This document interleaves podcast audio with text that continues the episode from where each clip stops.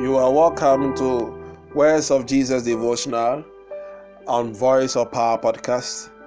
We are concluding on our serial message, Harvest of Souls, and today we are glad to have our father, the prophet Joseph Boateng Powers, following us. Daddy, we salute you for all that you are to us. Hallelujah.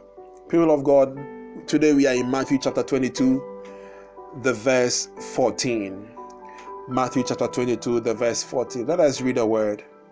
For many are invited, but few are chosen. For many are invited, but few are chosen. We have been speaking to you on the parable of the wedding banquet, where a king threw a wedding banquet for his son, invited guests, and they refused to come, and invited other people, and they came. And we've learned of this one man who was in the midst of the crowd, who was not dressed right, and was later on cast out into darkness where there is weeping and gnashing of teeth. And this morning, our topic is among the few. Among the few. The reading says, For many are invited, but few are chosen. It seems that this letter 14 verse does not fit does not fit into the whole discourse from the second verse of the 22nd chapter of Matthew as we read. Because the latter part we have seen it was one man who was in the midst of the multitude of the guests who did not dress right and was taken out. But he said many are invited but few are chosen few are chosen. It's it's quite mind-boggling because it doesn't follow that thought because if one man was taken out of the many and was cast out then we should say many are invited but one is cast out. Or many are invited and many are chosen which will fall on the meaning of the parable or of the text as we read that when one man was taken out the rest were accepted because the rest were in the right garment. They were in the right apparel and the king was pleased with them which will mean that many were called but many were, were, were selected or chosen. But jesus says here many are invited but few are chosen. That brings our minds to this inference that for this one man who was taken out of the banquet is a parable Jesus is speaking, so it's symbolic. And its symbolism is to as many as will not be dressed right in that eternal banquet of God. As many of us that will not appear properly dressed, clad in the blood or bought by the blood of Jesus in that time of judgment when the King of all creation, of all the world, calls us unto that judgment. It's symbolic of that season where he will call us to enjoy eternity in his presence. Eternal life is what he said in John 3:16 that we will all benefit from and not perish, but have everlasting life. Everlasting life. To have everlasting life or to perish. He said eh, the invitation for everlasting life is to many, but few are chosen which brings our minds to the fact that it's, it's actually few attend unto the invitation. Initially, in this parable, a lot of people were invited and they all gave excuses.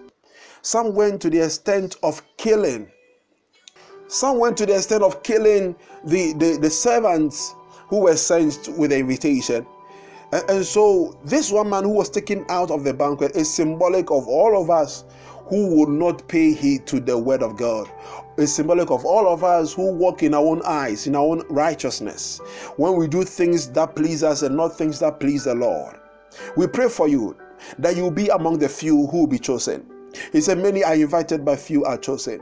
The few chosen are those who respond and accept to put on the garment that the king is giving, the garment that is washed in the blood of Jesus. If you can receive Jesus Christ into your life today, then you can understand fully that in that day when the harvest of souls has been put to an end and all of us are supposed to return into eternity, we will appear before God Almighty, and because we are clad in the garment washed in the blood of Jesus, we will be among the few who be chosen. In the end, the many who are invited will appear before Him and the judgment will tell where you go. He said he's separating the sheep from the goats. On the right are the sheep and the left are the goats. Where will you be on that day? Will you be among the few sheep or you be among the many goats? He said, By few are chosen. May you be among the few who are chosen, even as you accept Jesus, even as you accept to live according to the dictates of the leading of the Spirit and be led by the Spirit and live according to the Word of God.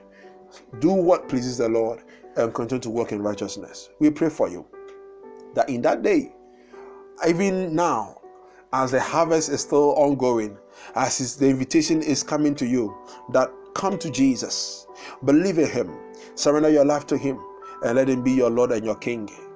We pray for you that you pay heed and be among the few in the final analysis of all time. God bless you for listening. Let us pray. Father, we thank you for your word.